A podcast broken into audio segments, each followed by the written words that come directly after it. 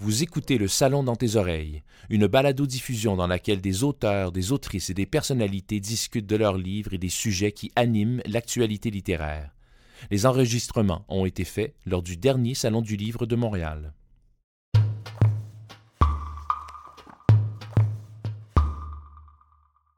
Nous n'avons qu'une consigne pour toi. Demeure ouverte et écoute la petite voix de ton cœur. Rien ne sert de chercher à tout absorber ou mettre en œuvre dès le départ. Vas-y par étapes et pas nécessairement dans l'ordre proposé. C'est le temps de briller. C'est un livre pour apporter de la joie, de la paix et surtout apaiser le cœur des jeunes femmes de 12 à 25 ans. On a écrit ce livre-là avec mon amie Christine Michaud pour apporter des, ressources, des outils pratiques pour aider toutes les personnes qui veulent travailler leur estime de soi, l'anxiété, l'intimidation, des choses qu'on vit tous et toutes actuellement. Alors, notre objectif, c'était vraiment d'apaiser le cœur, apporter de la joie et de la douceur dans la vie des jeunes femmes. Bien, l'idée d'écrire le livre, pour moi, a été plutôt euh, touchante, même bouleversante. C'est que j'ai eu une jeune femme dans mon entourage proche qui a fait une tentative de suicide lors du premier confinement pour la pandémie de COVID-19. Donc, déjà, euh, bien, ça faisait pas de sens. Je me suis dit, puis en plus, il doit en avoir plein d'autres qui, qui vont pas bien. Des fois, ça ira pas jusqu'à faire une tentative de suicide, mais je sentais qu'il y avait un grand besoin euh, de se relier, d'être soutenu. Et c'est pour ça que Isabelle Laflèche et moi, mon amie et co-autrice, on a eu envie de répondre, dans le fond, à, l'appel. C'est carrément ça, de dire comment on peut servir, contribuer, comment on peut mettre nos forces puis notre bagage de, de connaissances à profit. Alors, c'est ce qu'on a fait en écrivant ce livre-là.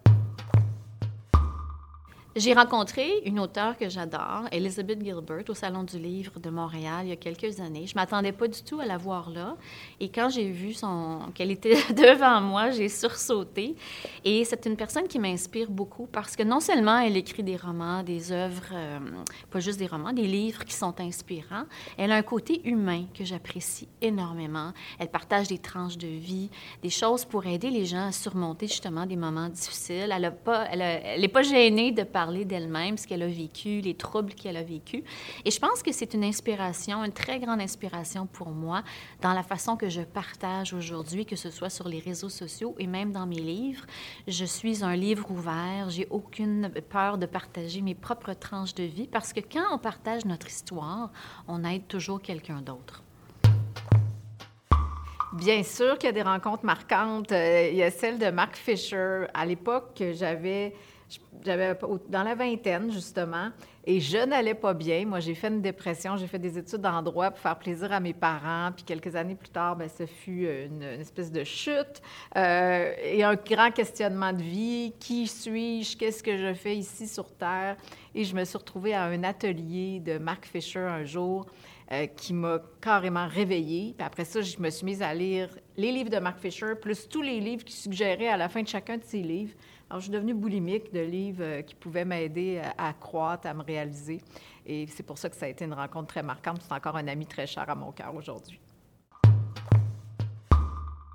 Pour reprendre le titre d'un roman de Susanna Tamaro, Va où ton cœur te porte. Lui seul sait ce qui est bon pour toi. Fais confiance et réjouis-toi. Tu t'engages dans une merveilleuse odyssée, celle de ta propre lumière.